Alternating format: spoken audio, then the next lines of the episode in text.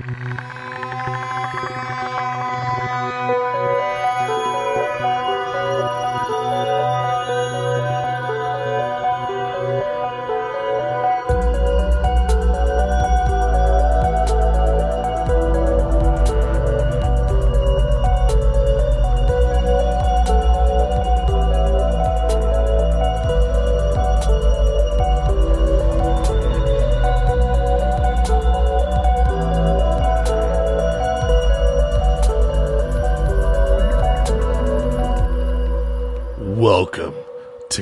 Campfire.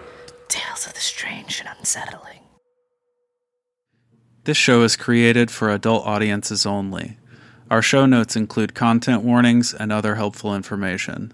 We strongly recommend taking a moment to assess the situation before continuing. Let's begin.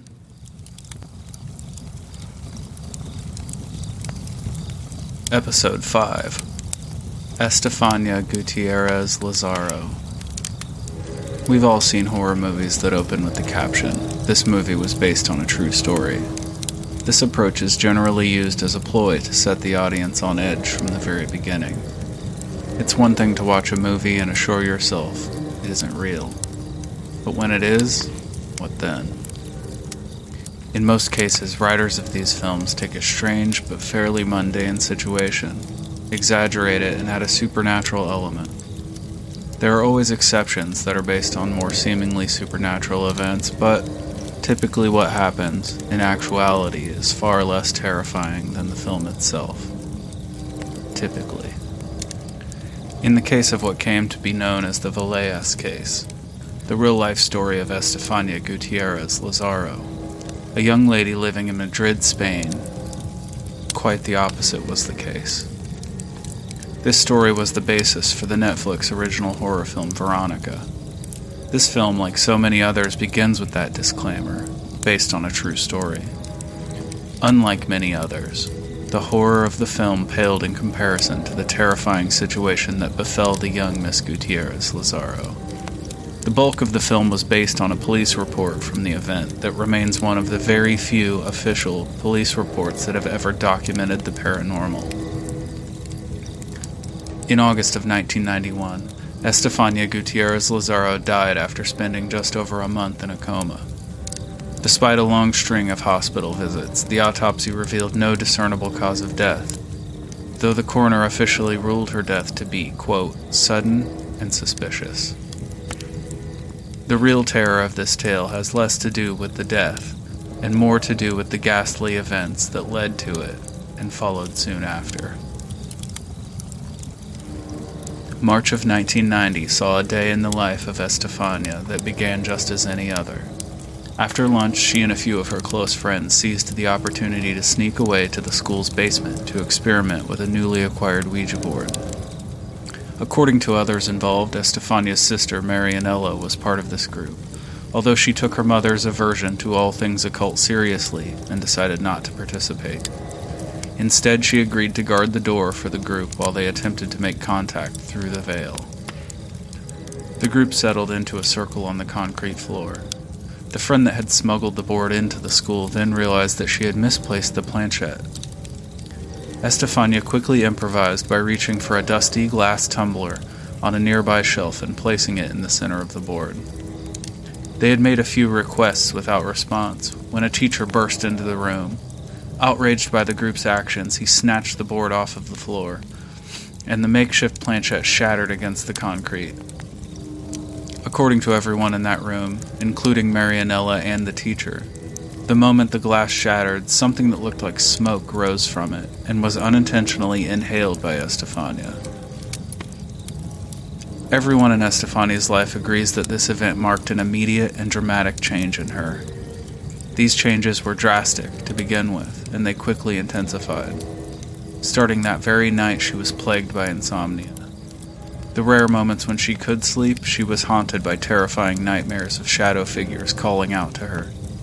She quickly lost the ability to differentiate between reality and her dreams. According to her family, she frequently claimed to see these shadow figures following her or standing in the corner of rooms, often whispering for her to come with them. These claims would often follow what appeared to her mother, Concepcion Gutierrez, to be something like a trance state that would last anywhere from 15 to 30 minutes. She described visions of being trapped in an endless fog filled tunnel as the voices urged her to push forward.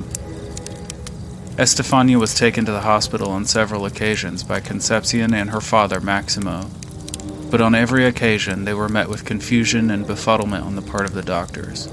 She was examined by specialist after specialist at four different medical centers, and after running dozens of tests, they found no physiological evidence of illness or disorder.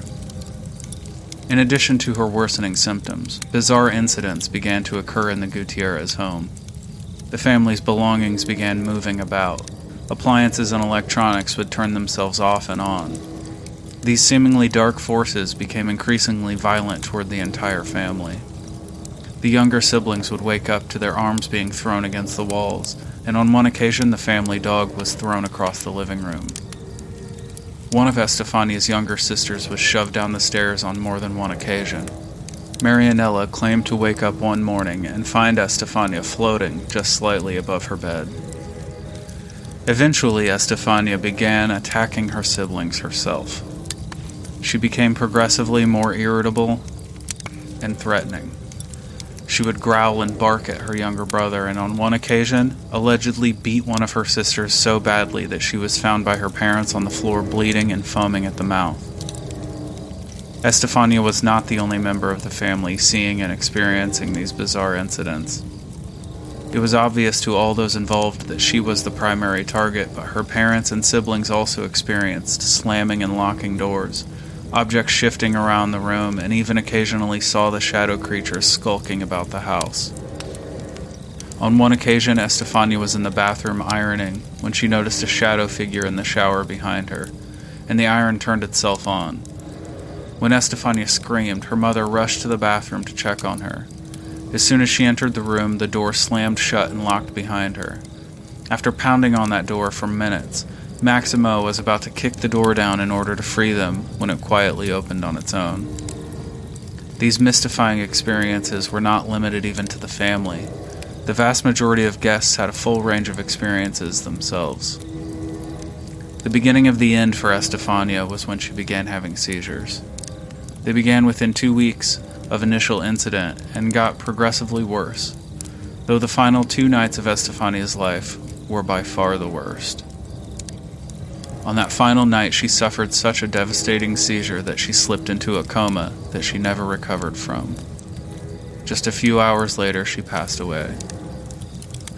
But all of this horrifying and mystifying activity did not end with the death of Estefania.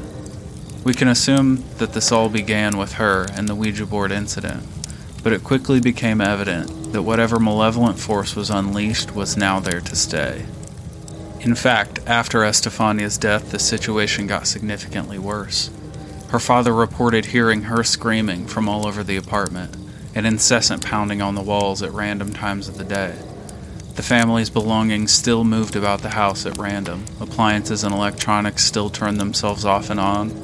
In addition, the family often heard shattering glass, the deep bellowing laughter of an older man, and the doors still slammed and locked on their own. The parents and children all continued to be woken up and injured by the presence in the house. On one particularly unsettling occasion, two years after Estefania's death, a photo of her which took up residence in the living room was knocked over and spontaneously caught on fire. Eerily, only the section of the photo which showed her face was damaged. The rest of the photo, as well as the frame, was untouched. After nearly a year of this, Concepcion and Maximo had finally come to their wits' end. They finally decided to seek help in earnest. They sought out the expertise of paranormal investigators and experts in the field. A veritable parade of paranormal investigation teams and preternatural adepts made their way through their home. Not a single person was able to help. In fact, one could argue that their presence made things worse. The situation continued to escalate at a steady pace until it finally hit its boiling point. Having reached the absolute end of her rope, Concepcion called the police. The call was placed at about 2 a.m. Dispatch answered the call and immediately heard her screaming, Please, come quick, he's in here. It isn't clear who she was referring to, but the police report notes her frantic and panicked tone. The operator spent some time calming her down and finally convinced her to slow herself down enough to describe the situation in detail. Her story was met with understandable skepticism. They transferred her to the police, and they reacted similarly. They asked her to put her husband on the phone so that they could make sure she wasn't drunk or playing a joke. Maximo gave an identical story in an equally panicked tone, and they asked to speak with one of the children. Once the story was sufficiently corroborated, the police finally headed out to the Gutierrez home. What they would find would change some of them for the rest of their lives. The team that responded consisted of five officers and a detective. Outside the home, they were greeted by Concepcion, Maximo, and two of their children. In the report, they noted that the family requested to remain outside in the cold rain rather than return to their home. Once they convinced the family to come inside and speak with them, Maximo described the history of paranormal events, with two new additions. Crucifixes around the house were inverting themselves, and deep scratch marks were beginning to appear on the living room and kitchen walls. The police were certainly skeptical but they agreed to assess the property. Concepcion pointed out that activities were always heightened when the lights were out. So Detective Jose Pedro Negri instructed an officer to turn out the lights. As soon as the lights were off, they were shocked to be met immediately with a loud banging moving throughout the walls of the house. They immediately turned the lights back on to find that the family was still standing there beside them. On their way to investigate a sound coming from the master bedroom, they heard a massive bang and loud scream from the balcony. They rushed out to the balcony to find nothing that could have been the source. The police report described this sound as something similar to a large boulder being thrown against the outside of the home. Soon after, two of the officers were standing alone in the kitchen discussing the phenomena, when one screamed out for the other to duck just as a heavy cabinet door swung open where his head had been. Four of the officers then decided that this was all too much and opted to wait outside for the detective to complete the investigation. Detective Negri and the last of the five officers continued walking the property, attempting to locate the source of this activity, to no avail. Instead, they heard more pounding and general commotion coming from Estefania's bedroom. When they entered, the door slammed shut behind them. They found a formerly bolted crucifix lying on the center of the floor, with the corpus detached and buried several inches in the opposite wall. The back of the bedroom door had four scratches, at least 15 inches long, and so deep that it left a dusting of splinters on the floor below. All at once, Detective Negri and the officer found themselves surrounded by the sound of pounding on all four walls of the bedroom. Pounding so heavy that they described drywall dust falling from the ceiling. Suddenly, the door seemed to open on its own, and the pounding abruptly stopped. They rushed from the room, half expecting the family members to be outside the bedroom. Instead, they found the entire family was outside speaking with the other four officers, who confirmed that they had been there for several minutes. Concepcion explained to the detective that the bathroom seemed to have been the epicenter of the activity, According to the police report, upon entering the bathroom, Detective Negri and the officer experienced a significant drop in temperature, and what seemed to be whispers echoing inside the bathroom walls. Having heard and experienced enough, Negri called the police operator back and told them what had happened. He then filed an official report, which stated that he had no explanation for what was happening within the Gutierrez home, but that something was most definitely happening, marking the first and only time in Spain's history, and one of the very few in the world, that a member of the police force has written openly about paranormal occurrences in an official report. Shockingly, even after these incredible events, the Gutierrez family remained in the home for close to another year. They stated officially that the activity did lessen noticeably following the police investigation, but that they never ceased entirely. Nearly a year after the police visit, and over two years since the death of their daughter, the family finally moved out of the house, and according to them, whatever dark force had taken over their home and lives did not follow. Similarly, the family that now occupies their former home report nothing out of the ordinary. Thankfully, the family's ghastly ordeal appears to be over. Unfortunately, this torment involved the loss of their beloved daughter, Estefania. Let this story serve as a lesson to us all. Ouija boards and spirit communication should be taken seriously. Do not dabble, and if you do, remember to say goodbye.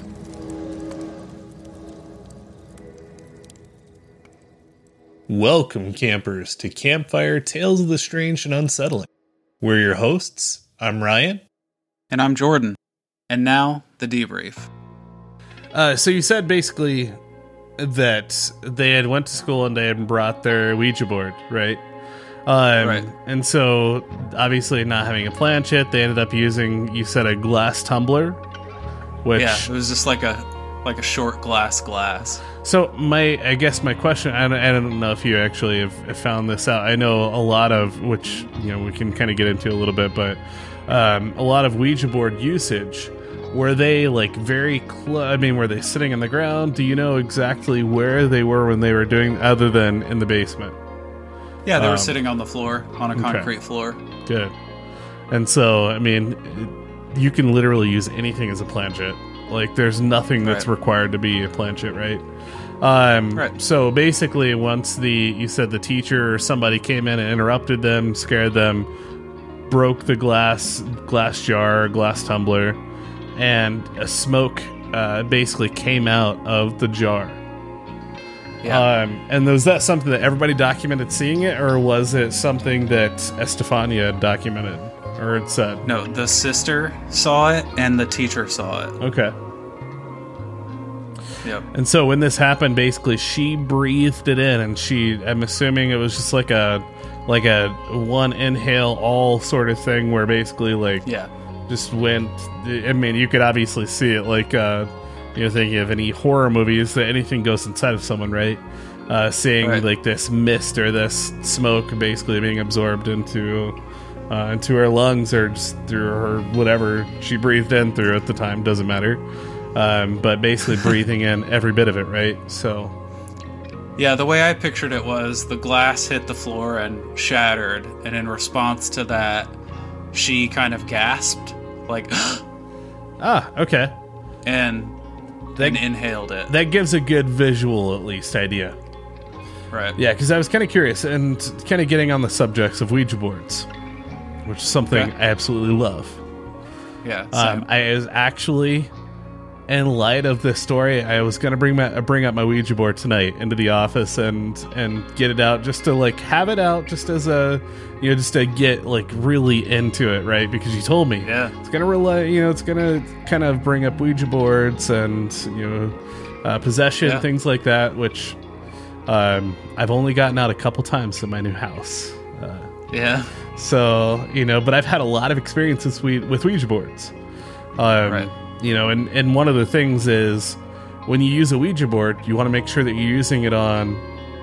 Um, you're using it on a very, uh, I want to say environmental plane, but you're using it on like you're sitting on the ground or you know something that's close to the earth, right?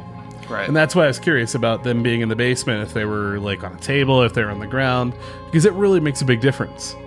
Um, being Okay. so close to the earth, you know, you you can you take in a lot more. There's a lot more, you know, a lot more ability for things to actually come through because you're basically opening up basically like a passageway, right? right. That makes Um, sense. Now, do you know? So, uh, you had said this was during school hours or after? i believe during school hours, right? Yeah, it was during their lunch hour. Okay, cool. So I know, like, you know, the times that I've always tried to do has been around the dead hour, basically, and that's where I've gotten the Yeah. most. I've tried it multiple times. I've tried it in multiple settings. There's been settings that I've never gotten anything out of, and settings that I've gotten way more than I had planned out of. Um, Yeah. and we just Ouija boards are extremely fascinating to me, and I love that this is where this story is kind of resonating from. Um, that all Yeah. of this stuff is kind of coming, you know, just uh, basically being the cause of it all. Um, Yeah, see, it's actually pretty interesting because the one of the friends that was involved, her boyfriend had died a couple weeks earlier oh shit! in a motorcycle. Yeah, in a motorcycle accident. okay, he had died, and the the whole purpose of them using the Ouija board was to, try to reach out to contact him. Okay. Yeah. Yep. And so, yeah, because that was that was, uh, I guess, one thing that was left out in the story. So they were basically just trying to reach reach out to him, or you know, or whatever else, um, which is actually cool to know because I didn't know that. Now I, you know, that actually makes a lot of sense as to why they were actually doing it in the first place. That was going to be one of my next questions. Like, what Yeah. sparked them to bring this Ouija board to school, um, to sneak down into the basement, to you know have a session to where you know they're actually using it. Like, what was the cause? So that makes a lot more sense. Um, Yeah, see, these are all these are all girls from religious families, from like strict Catholic families. This was a Catholic school. That was going to be literally it. my next question. Awesome. They, yeah, yeah, it's a it's a Catholic school. okay, that makes and so much more sense too. yeah, and every one of those girls knew that if they had shown up at home at their homes with this Ouija board, that they would have been in serious shit. with Oh, parents, obviously, yeah. Right. So th- that's why they that's why they used their lunch hour at school to, you know, they had an opportunity they thought to get away with it. So, and this was in March of 1990, and you said that all of the like extreme events didn't start happening till 91. Am I am I right in that? I believe because yeah, No. it was August 91. You said was the biggest. Um, I guess like the biggest thing.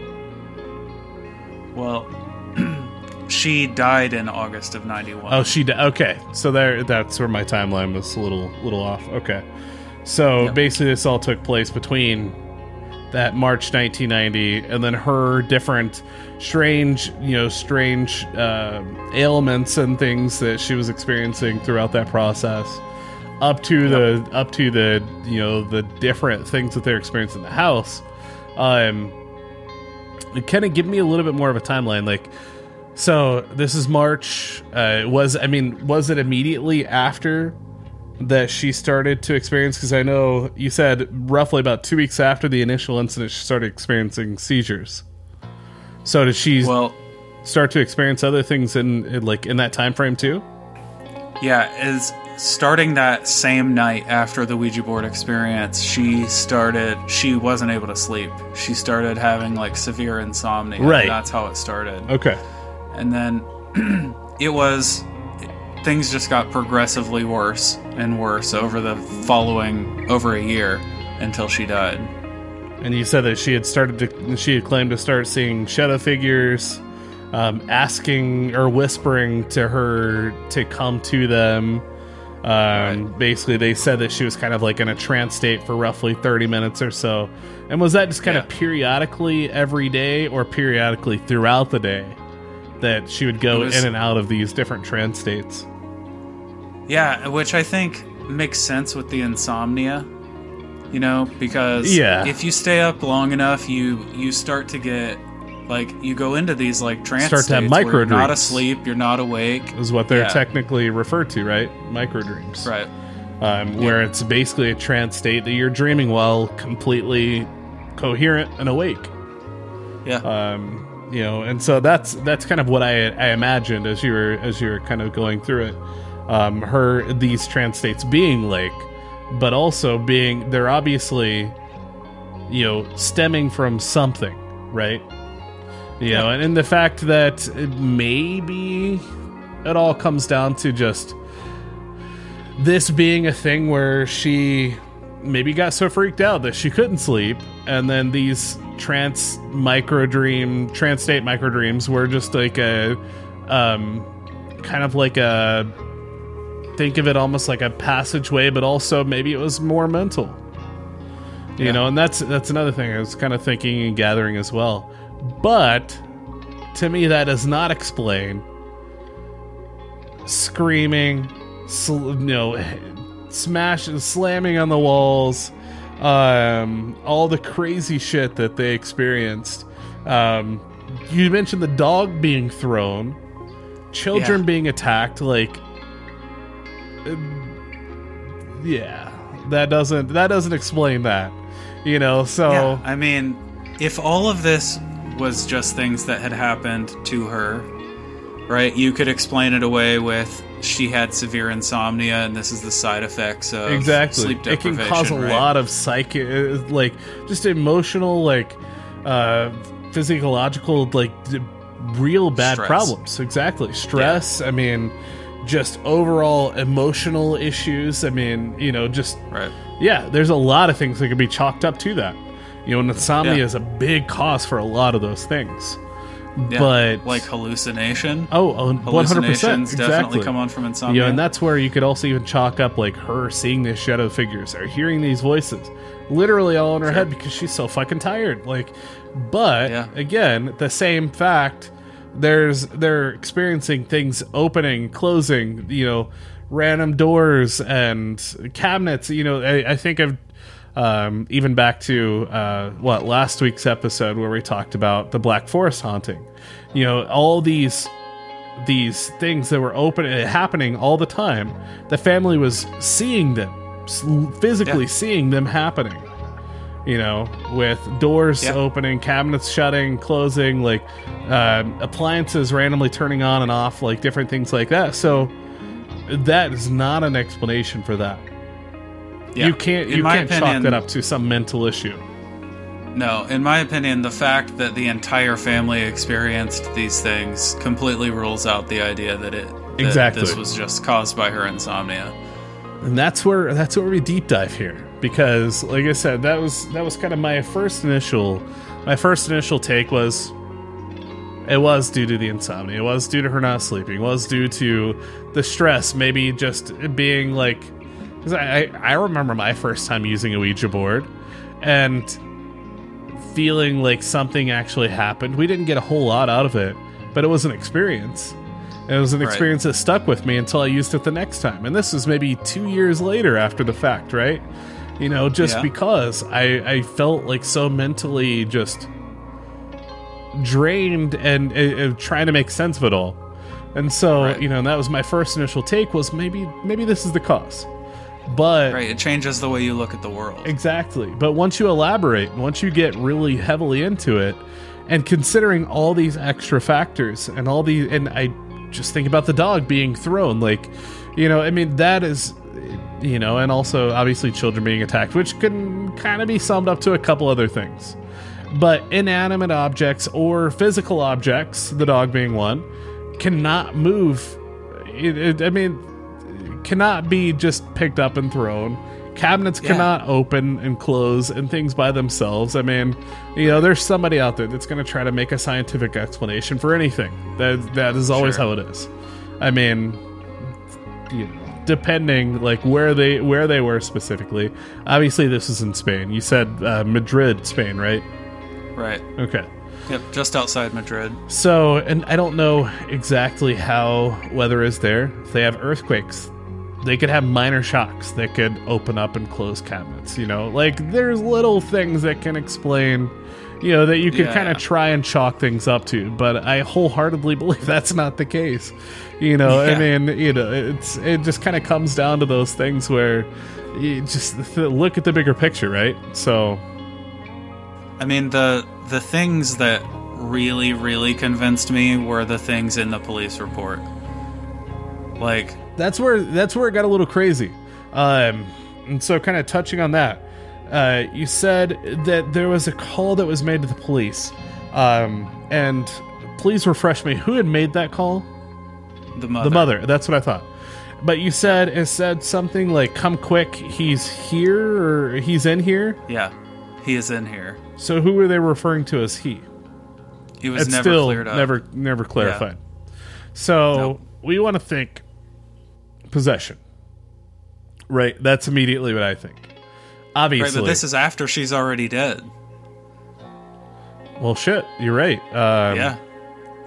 But again, just because someone dies as they're possessed doesn't mean that that demon is fully, you know, Right, exhumed gone. of his right of his whole like duties or whatever you want to call that. I don't even know.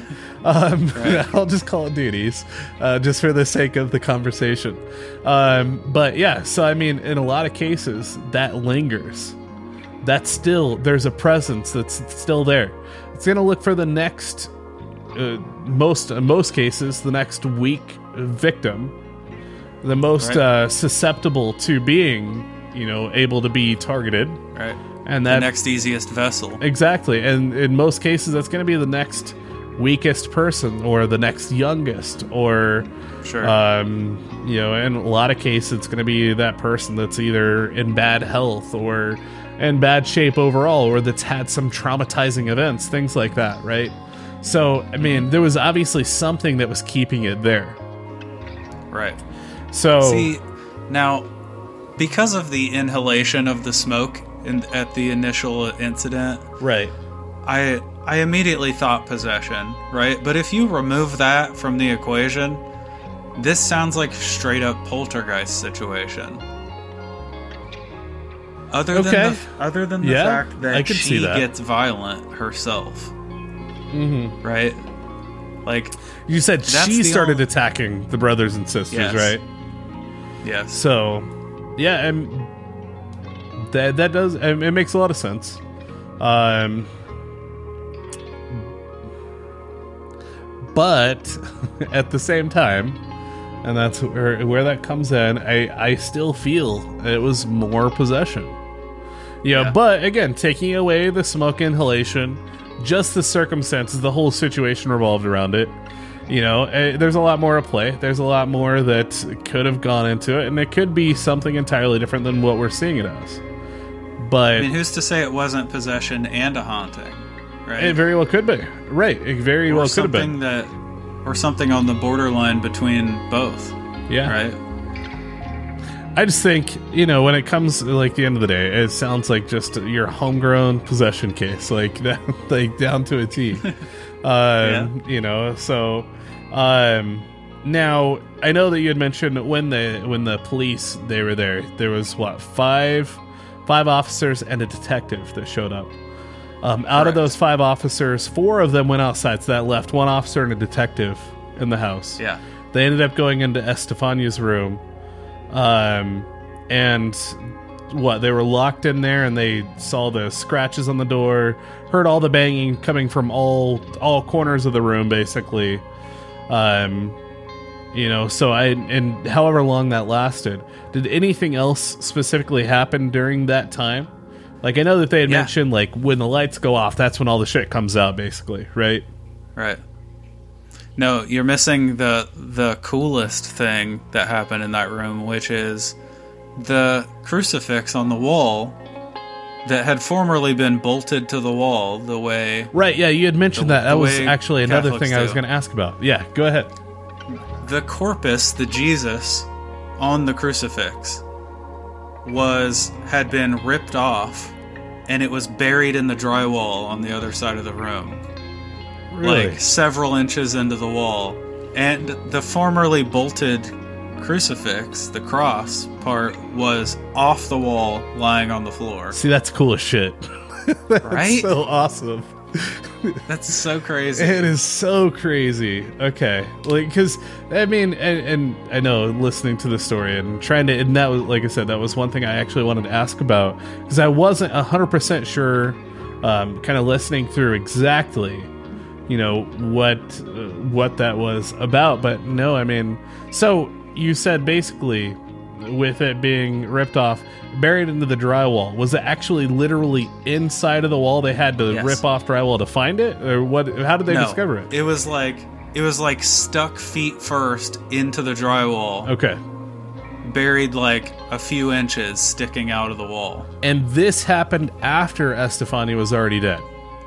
Correct. So they went in there before the that crucifix, everything was 100 percent in place, bolted in. yep. You know, so okay, yeah, no, that's super cool. Yeah, it's pretty amazing. Um, but yeah, so basically, when, once the officers were there, they saw the shit. They saw, you know, the cupboards opening, shutting, all those just random, random things. Again, we can chalk that off to whatever. You know, Classic poltergeist. exactly, just very classic haunting. You know, whatever else. But when they really got into the room, um, you know that that sounds like that's what really did them in.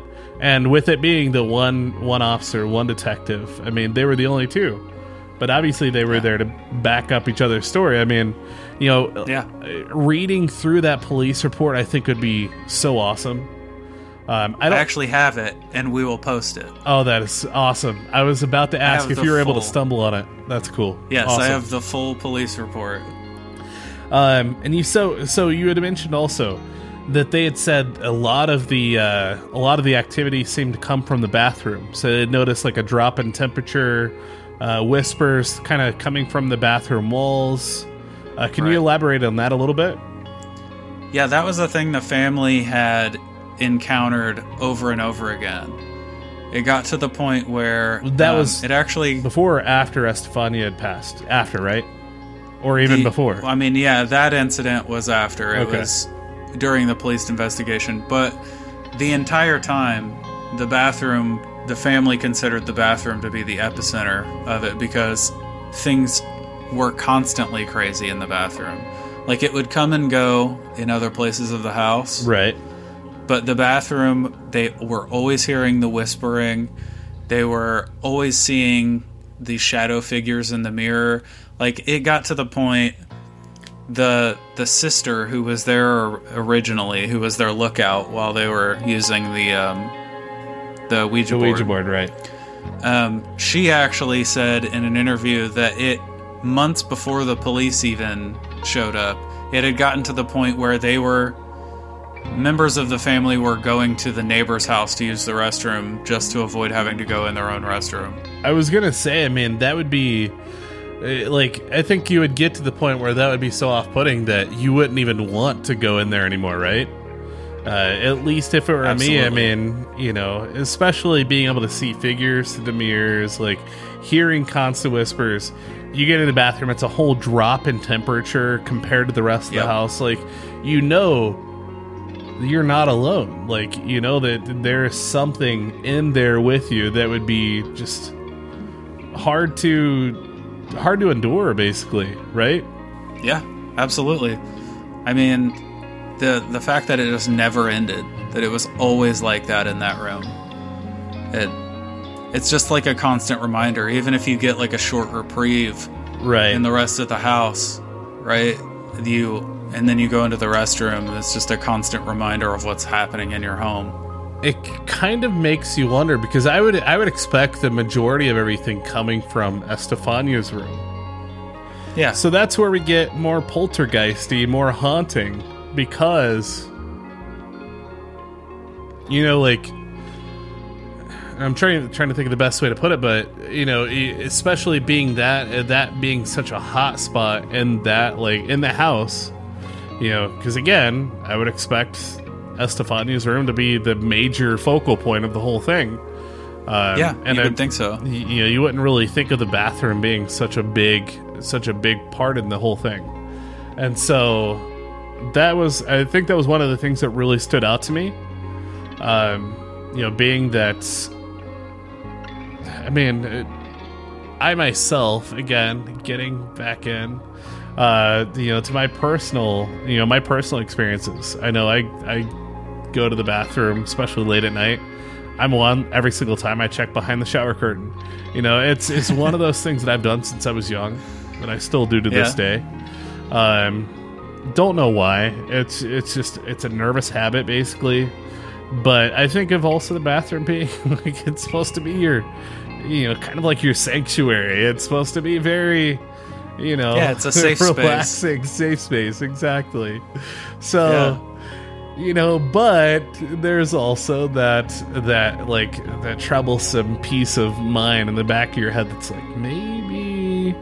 And now after this, I fucking you you bet your bottom I'm gonna be out there like every single time double checking, checking my Right. mirrors before I do anything because there's Yep. just this, you know, now I'm, I'm going to be worried.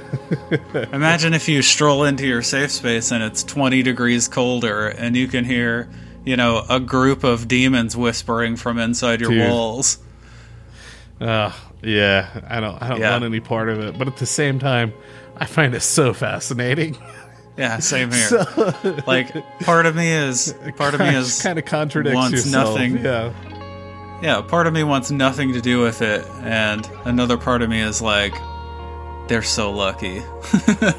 Yeah, uh, I mean that's you know that's the whole thing. It's is it's terrifying, but at the same time, it's so intriguing. Like Yeah. I love the whole concept and the whole like the idea of it, but at the same time, like oh man, I'd shit my pants.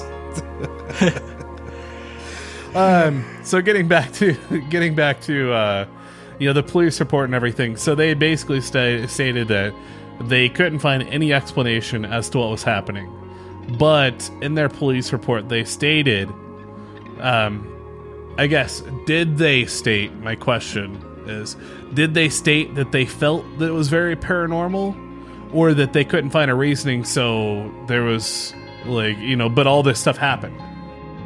Basically, they detailed all of the things that. I mean, the story that I just presented exaggerated nothing. Okay. I pulled that straight out of the the interpretation of the police report. Obviously, it's in Spanish, so um, I that's straight from the police report. Now, so they listed all those things happening, right? And basically, they said that they were they weren't able to determine any cause for any of those things. It wasn't even just like this here's a list of weird stuff but this is these are the causes but this one thing was weird. No, every single thing. Every bang on the walls, every scream from the balcony, all the stuff they had no explanation for. And they didn't try to like justify anything or like No. even find any rationality to anything rather. Like any like they didn't try to basically just rationalize the situation or anything.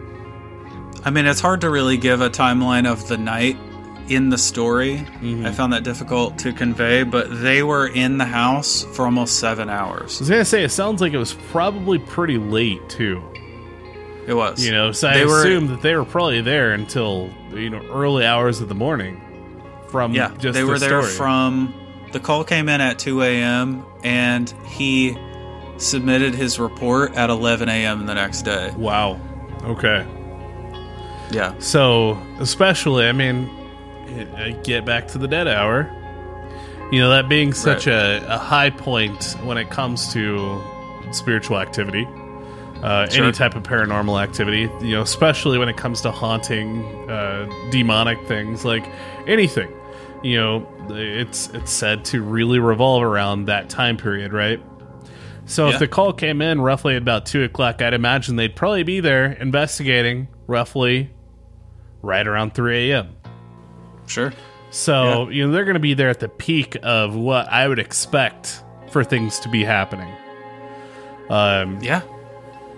And so it just, yeah, it's, it, I don't know. It's just, uh, it's crazy, especially, I mean, that the four, the four officers, they couldn't take it, literally left, you know, left to go outside. I mean, that that says a lot to me at least it says a lot and it really kind of puts a a big um you know puts a big like uh you're kind of not necessarily damper in it but also i mean it it really kind of solidifies things right because I of how much of a hit that that takes them having to step away like it's too much Yeah. It scared them. and so and that's that's also what i find you know very very fascinating about it too because you know you have these other two guys that are just like trying to stick it out i mean obviously being officers being a detective like they're gonna do their due, dil- due diligence right they're gonna Sure. they're gonna try and debunk anything they're gonna try and figure out like i mean you know because everything has to have an explanation but the fact that they couldn't even form any type of explanation or anything like that um, being that you know you've kind of cleared that up just also further solidifies it and so to me i mean that's uh yeah, I don't know. I don't know the best like the take if I if I want to say it was completely per- possession or if it was like a haunting, you know, poltergeist or anything like that, or a combination. But I would like to think that after Estefania had died, either something stayed, you know, whoever was possessing her either stayed in the house and was there trying to look for the next, you know, next something to basically the next vessel to hop into. Um, or if it was basically at that point full pol- full poltergeist, right? All right, so the thing that the thing that makes me consider this like poltergeist over the possession scenario Right. is the the length of time. Because I kind of like the idea that you posited where like the demon is sort of just chilling in these people's house waiting or searching for the Right, next could be right, lingering. searching for its next vessel. Mm-hmm. But the time between when when she dies and when this police report takes place is like a year. So they go through a year of this crazy poltergeist activity before it culminates in this police in this police investigation. So, unless this demon is like a novice level beginner demon who's not that good at possessing people, Yeah. I can't imagine can't mean- imagine that it would take that long for him to choose his next vessel. But also there's there's cases where of demonic possession where it's sat it's sat like very uh, dormant for long periods of time, whether it be a year, whether it be two years, That whether it be true. five years, ten years, um, before anything happened outside of like there was you know a particular event that happened, and then sat dormant for all this period of time, and then Maybe a few back mild play, right? disturbances along the way, and then it gets yeah. Okay, that makes sense. So that very well could be. I mean, you know, and it, it, it just it's really just trying to kind of figure it out, but like that's kind of more of what I'm leaning Okay. towards. Like to me, it sounds like it could be, it could be, and you know, she passed away. We have this year that's passed, and all these things that have happened. So yeah, their experience maybe maybe haunting events, but it could also be due to um, this this demon basically lying dormant, looking, you know, potentially like in this house. Like had they ventured outside of this house, Right. Who knows? Um, you know, if if it would have traveled with them, or if it would have you know clung to this area Sure. specifically. Um, but it kind of that's the way I look at it is that maybe like it literally sat there for a long time, you know, looking for the next person to, uh, I guess, the next willing and able candidate. Uh, I guess maybe Right. not so willing, but um, you know, the next candidate basically to, um, you know, potentially. Right. Maybe he just didn't consider any of the other members of her family worthy. Right. Right, exactly. You know, and maybe it took someone, you know, maybe it was targeting the sister that was on watch. And, you know, through all this time and all these things, you never know. It might have attached Sure. to her. Um, you know, and just continue to lie dormant, but not not so, or you know, maybe brought about these occurrences, but not so like transparent and so aggressive as it was with Estef- Right. Estefania. Just more right? subtle. You know, and it could have been getting to the point, right?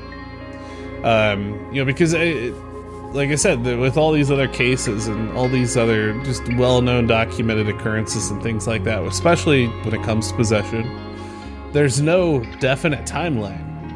It's not like, yeah, this demon goes away, it's it's exorcised and you're Right. good and you know, because that's not how it always goes.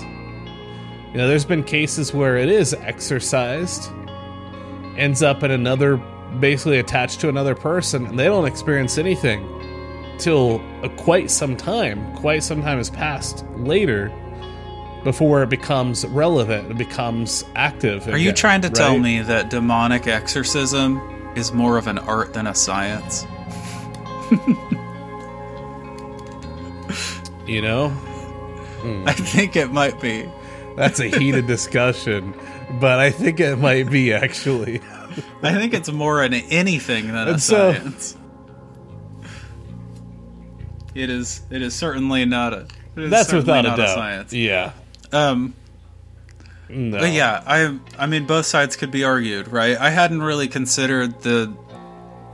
The cases of possession where, where it seemed to lay dormant for long periods of time, because it. If this was like Right. a demonic presence, right, that caused all this, I.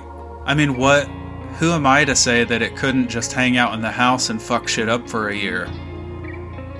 You know what I mean? Exactly. And that's the way I say it. It could literally be attaching itself to the environment. It could be attaching itself to the earth. It could be attaching itself to the walls, to the floor. I mean, literally everything.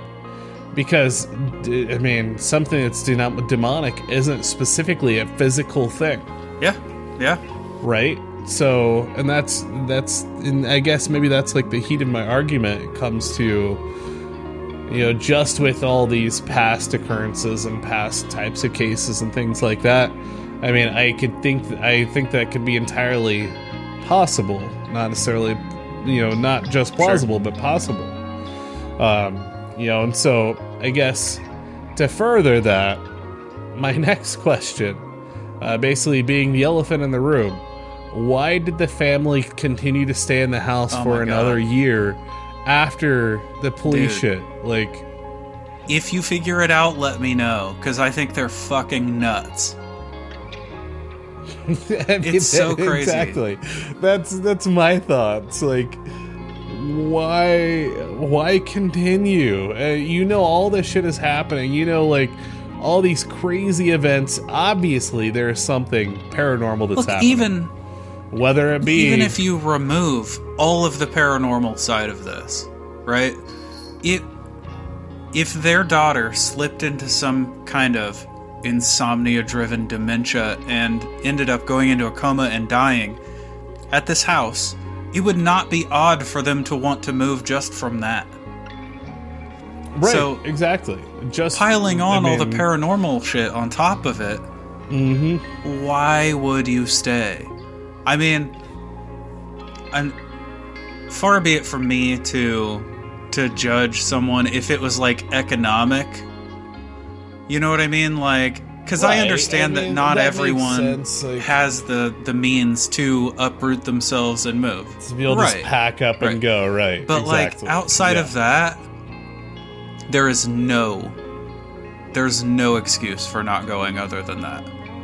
It just does it not doesn't. make sense. I mean, why they would want to stick around because they've the, the whole family by this point has experienced Yeah. all these things. You know, all these crazy events and all the these. I mean, to me, I feel like it's warding them off, trying to get them to go.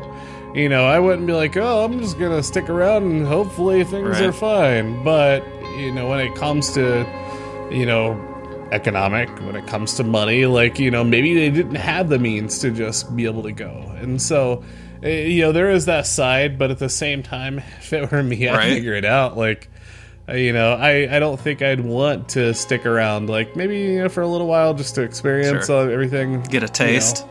for the sake of Yeah. right exactly um but yeah there's no way i would be into continuing to stick it out because there's obviously like i said something that's either attached itself or i mean they're just being I feel like if I were those you parents, know? by the time So- it murdered my daughter, I would have had my fill. You know? Right. And especially when the police were there and the one officer and the detective were up in the murdered child's room, you know, and then experience all this crazy Yeah. shit too, I think that would be enough. I'd be like, all right, well, yeah, uh, I think this is time. Like, you guys have have further, you know, further solidified my my thinking here, and yeah, you know, we're Yeah. we're done. But some some people live off of This- craziness too you know thrive Yeah, off of craziness and maybe that I don't understand that at all. but At all. I don't. There's. There's not a thing in the world that could keep me in a house dealing with that. right exactly I mean, I'm. And I crave paranormal experiences. I want them so badly. But, like.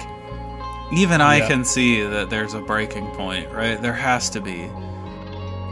Oh, 100%. I agree. Yeah. There there get it gets to a point where it, too much is I mean, this family much, was right? tormented. Too Yeah. much is enough. tormented for years.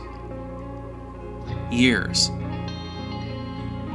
And even you bringing up the fact that it murdered their child, like I would think that right there, like everything that they'd experienced up into Estefania's death, up to her coma, everything, like you know, because they also experienced a Yeah. lot of shit during that time. Like it's not that it was just like everything was all you know peachy cream. Then it was No. like it wasn't. You know, so like they had all those previous expe- experiences, and then a year down the line after her death, they continue to have some crazy stuff that's happening in the house. Like to me, it just literally does not make sense. The only thing that the that does make sense is that they couldn't do it just because they didn't have the Right. means That to makes do sense so. to me. Like that's the only thing exactly that I could think. Like, I mean, you have to work with with, with Yeah. what you have, right? So it kind of comes down to that. But like, I mean, even then, I would be staying with family members or going. You I'd know, sleep in my damn car before I- anywhere other than Yeah. there. Right? It's Yeah. same. Yeah, yeah, same. You know, but at the same time, who's to say it's not going to follow? You know, who's to say that it Sure. hadn't already attached? You know, there could have been things that after the fact, after all these things that came into play, after they moved away, maybe there were some continued occurrences that happened that they tried to kind of rationalize or just, you know, just basically just kind of brush off as, you know, we experienced all this. Maybe it's just our minds maybe getting to us. Maybe there were were things that happened that you know aren't documented or that you know aren't really con- you know able to continue on with the story but i don't know it's like it's it's really hard for me to to i can't decide which way Yeah. which route i want to go because like i said i want to think of it as possession but yeah that i, I think Yeah. that's where i'm sticking yeah i'm gonna stick there See, and uh. I found an interview with Marianella, the the younger sister. Yeah, the and sister right she said that once they moved, it was over. They ne- none of them ever experienced anything again once they moved, which further solidifies our point of get out of the house. Move, right be done.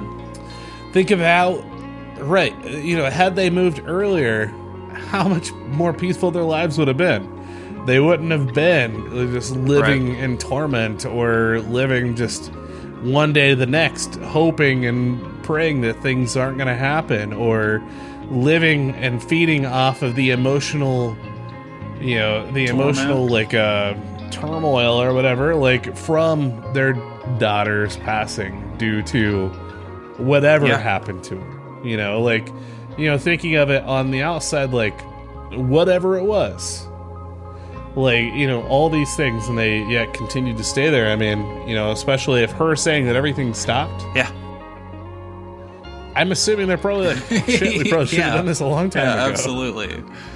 so I'm sure there's some guilt that goes along Yeah. with that, even right? Like, oh i mean there's gonna be guilt that comes Right. along with everything especially estefania dying like i mean you know like them not being able to do anything you know or not really facing the fact that there was something otherworldly going on that was causing these issues. I'm sure yeah i'm sure they they sulked in it for so long like you know in the fact that yeah maybe they could have done Yeah. more you know? But really like what can be done? Uh, it's very very minor i mean you know like outside of an exorcism or trying to rationalize through you know through the church or having you know like paranormal groups come out which Yeah. they did you know. They end up having stuff like that but like imagine if they would have done that while she was still alive of how different it could have been. Or maybe they would have written it off as she's crazy. Like you know so it really could go both ways and you know it yeah it it's really tough to think about because i couldn't i couldn't put myself in the, those shoes like I, I don't know i don't know what i would do or how i would think or feel like given that situation You know, right Yeah. Another So- thing that pushes me away from possession Do you know who doesn't have an official opinion on this? The Catholic Church. The Catholic Church. No official. Yeah. No Exactly. official position. Yeah, I knew it. Yeah, hundred which- Yep. They're not shy about saying this is a possession. There was though a period of time where they didn't. They they were very hush hush in it. Yeah, but was that the early Um, 90s? Uh,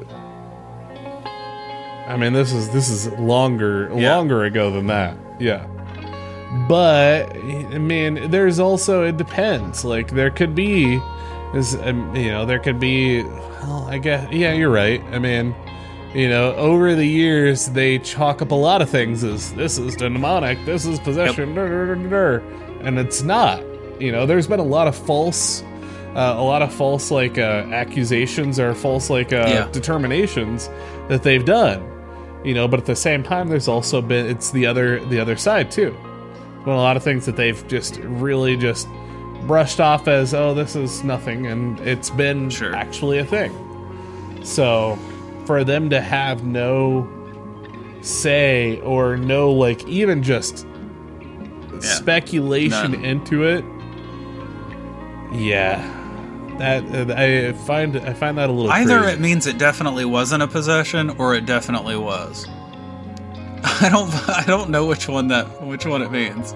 I'm still, I'm still. I think I'm still on the side of the possession. I, I think I've, I'm firmly there now. Um, just because to me that makes the most Yeah. sense. Also, I may be morbid, but I I love the idea Sure. of possession cases. I think they're very unique. They're very, you know, it's it's very different from being haunted and things like that. I mean, that's that's almost mainstream these Right. days, right? But possession is still not. I mean, it's becoming there because of you know popular Sure. media Yeah. and stuff like that. Um, but I also, I mean, I think it's still it's still a bit like not as talked about. I think, I think it it's should more taboo because it's so connected with religion. That yeah, Yeah. that 100. percent I mean we're yeah it's inextricably linked to demons. Right? So it's and you think possession, you think the Catholic Church, you think established religious practices, you think all this other baggage that comes along that that doesn't necessarily come along with hauntings, which a haunting really just hmm it you know it it makes you think about the afterlife right if you accept a haunting you're accepting it some form of afterlife right You're exactly, but that a possession case that's like yes. centuries of established religion come along with possession cases Yeah. Yeah, I mean there's there's possession cases right hundreds of years Yeah. documented like, you know, or unique situations.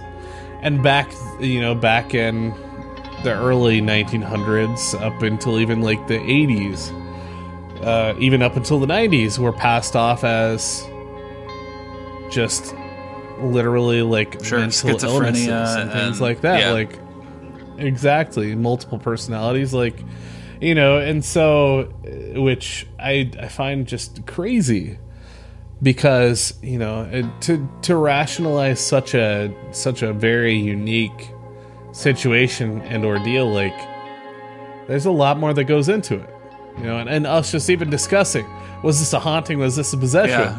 you know like i mean you know we're at least open to the idea it's Yeah. one or the other uh, 100% it's one Yeah, or the other so. we know that yeah I, right? yeah i think so um you know which like i said you know like i said at the beginning there's you know there's a lot of things that can be passed off as you know her her insomnia and stuff like that that could cause just her Yeah. behaviors but not the external behaviors things outside of her control you know like that's that's where we get into like you know there there's no way to really rationalize that other than i mean there's something I mean, else at play. they, you know, like super skeptics like to use terms like group hysteria, right?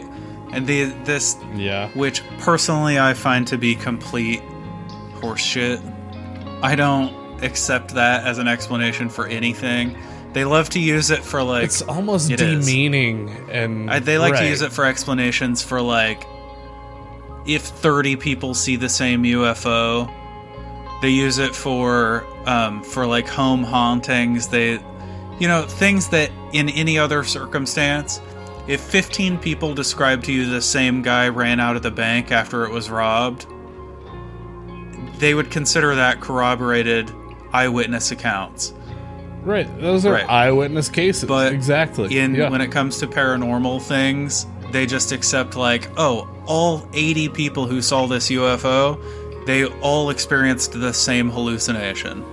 And people just go, "Oh, okay." Yeah. Mass, Mass hysteria. hysteria. or group hysteria, right? Exactly. Bullshit. So, yeah, which is complete bullshit. I agree.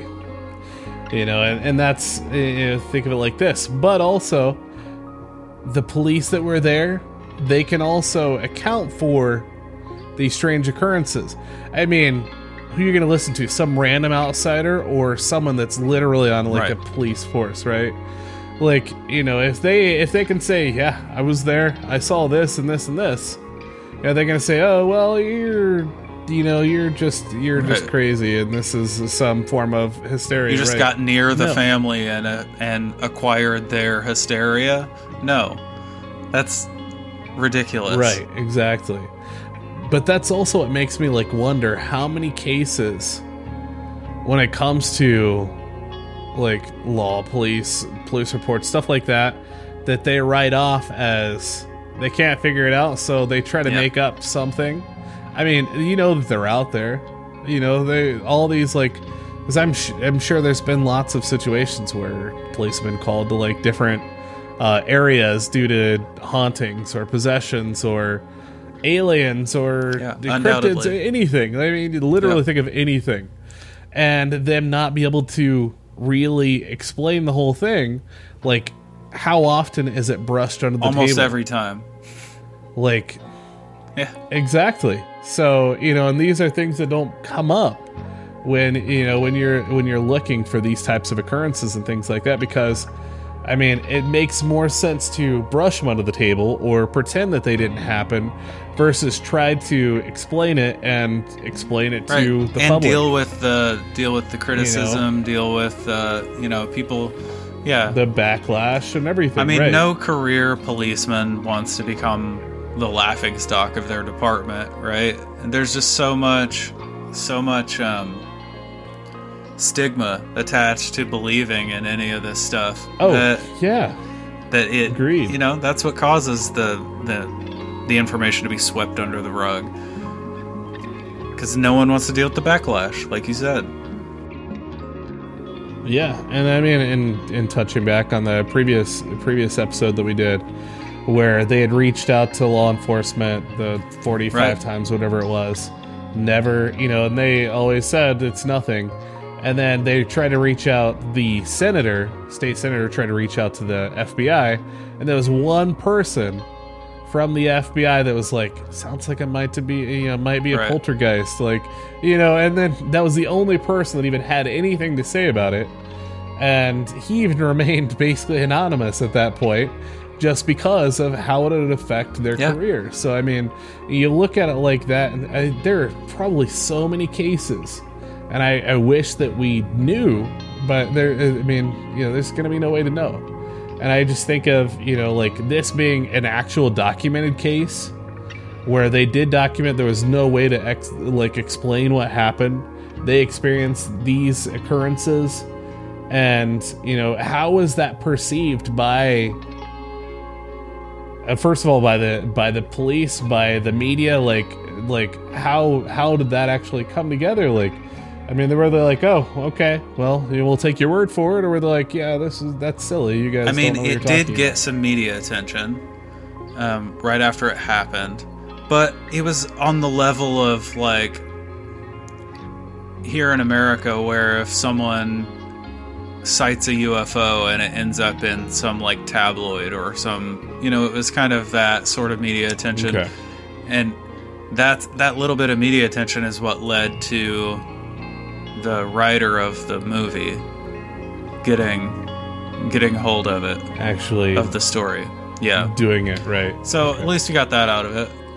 So it was basically in like some Yeah. tabloid or something that was, you know, that wasn't taken very seriously, and you know, which I guess maybe that's good for them, like, cause you know, but at the same time, like, there there comes a point where these things need to be heard. They need to be more in the media. You know, they need to be more focused and like brought to light outside of Yeah, I agree with that. You know, because at that point it turns into just a horror story, and you know, like who doesn't love a good horror story? But still, at the end of the day, Right. it's a horror story, right? And then so you you chalk it off to that, but don't think like this is actually based around something that Right. really happened, and yet you know it's not it's not as focused on, Yeah, I mean, and that Like- bothers me so like much. I said at the at the very top of the show, it's pretty much par for the course now when you start a horror movie to see based on true events. Right? Oh yeah, I mean most of Yeah. them these days. Yeah, there's nothing else to write about. So- you know, outside of because there's crazy enough shit that Right. happens in real life. And you never know how much that actually means. Right? Like or how much exactly. it's embellished. And, so right. like technically you could like read a story about a girl named Mary that, you know, went to the store one day and then you can write whatever the hell story you want about a girl named Mary based and on true events, because she went to the store that day. and I mean some of them Right. are that egregious, but like oh, this know. one is pretty crazy. it's just more Yeah. specific. You know, it's more specific. There's there's things that back it up Yeah. tremendously. And again, you said that you're going to get that report out and actually get it posted so Yep. people can check it out. So, I I mean, having that to back it up, like there's a lot there's a lot to really go into it. And the fact that the, I mean, trying to put it into a movie to shed some light on it because otherwise it's not talked about. It's not out there in the media other than tabloids and who takes a tabloid seriously. one. You know, exactly. And that's and that's my thoughts like you know, it it needs to it needs things need light shed upon them to really actually bring them to light like you know and actually get the word out about them which i think Yeah. is what we're trying to do Yeah. you know i mean you know everything that we're talking about is true and you know based off of um you know, not Based just based off of story. events but uh, right exactly it's based on what actually happened you were there retelling their story and you know and that's what i think you know kind of sets things aside and sets things apart from uh, from other things too. Um you know and i i want to continue that but also i think things need to really be brought to light. We need to like tear them apart and you know make sure people know about them because I mean, and there's You know, there I think there are some serious there are some serious journalists and there are some serious scientists looking into situations like this, right? I'm I'm not going to sit here and say that Right, no one is digging into it cuz I don't know. I I assume that they are. I hear a lot of I hear a lot of that, but yeah it could certainly be taken more seriously by the mainstream. It's you know, a lot of these stories exactly. they get they get pasted onto tabloids and then they get sucked up by writers and directors to turn into horror films that also aren't taken seriously. You know, if you could pick Yep. one genre of film of that day- isn't that's taken the least seriously, it's probably horror. Right? horror exactly yep always yeah because again monsters aren't you know aren't real there's no Duh. monsters under your bed sort of thing like you know and it's it's that whole Yeah. that whole idea right like you're you're taught to you know taught to know that these Right. things aren't real and don't expect you know whatever else and so that's what i that's what i really like about this is really actually shedding some light on things and you letting people know that the world is is uh it's crazy There's a lot of very strange, unsettling things Yeah. out there, and you know, I think that's our whole goal. Yeah, I loved the story for how real it was. Yeah, I love a good possession case. I'll say it again. I'll say it a hundred times. I love a good haunting. It just and a good haunting, but possession is a little bit a little bit more. I don't know, just just out there and not just your your It's cookie certainly cutter haunting, scarier. right? Oh, it's way It's far scarier. scarier. you know, I don't ever want to become possessed, but at this, you know, like at the same time, I, I love the idea of it. Like, it's Yeah. cool to talk about, but uh, to experience it firsthand, Yeah, I don't no, think I ever you. want to. I'll pass on that. exactly. That brings us to the conclusion of episode 5 Estefania Gutierrez Lazaro. Thank you, thank you, thank you. From the bottom of our weird, possibly alien, maybe ghostly, probably cryptid hearts for listening. We absolutely love having the chance to discuss all these wild creatures and events every week, and it's your continued attention that allows us to carry on. We want to get to know each and every one of you, so please come and check us out on all the socials at campfire.tales.podcast on Instagram and Facebook, at campfire.totsau on Twitter, and you can also visit our website at campfirepodcastnetwork.com. If you love the show, please rate and review it. It's what truly helps us continue bringing your weekly dose of the strange and unsettling. And a special thank you, as always, to Greg Martin at Reverent Music on Instagram um, for his song Dying Star. That's from the EP Interstellar. It's fantastic, fantastic stuff. Go give that a listen. And that's it. Until next time, I'm Ryan, I'm Jordan. and remember, campers, Stay weird and trust in the unknown.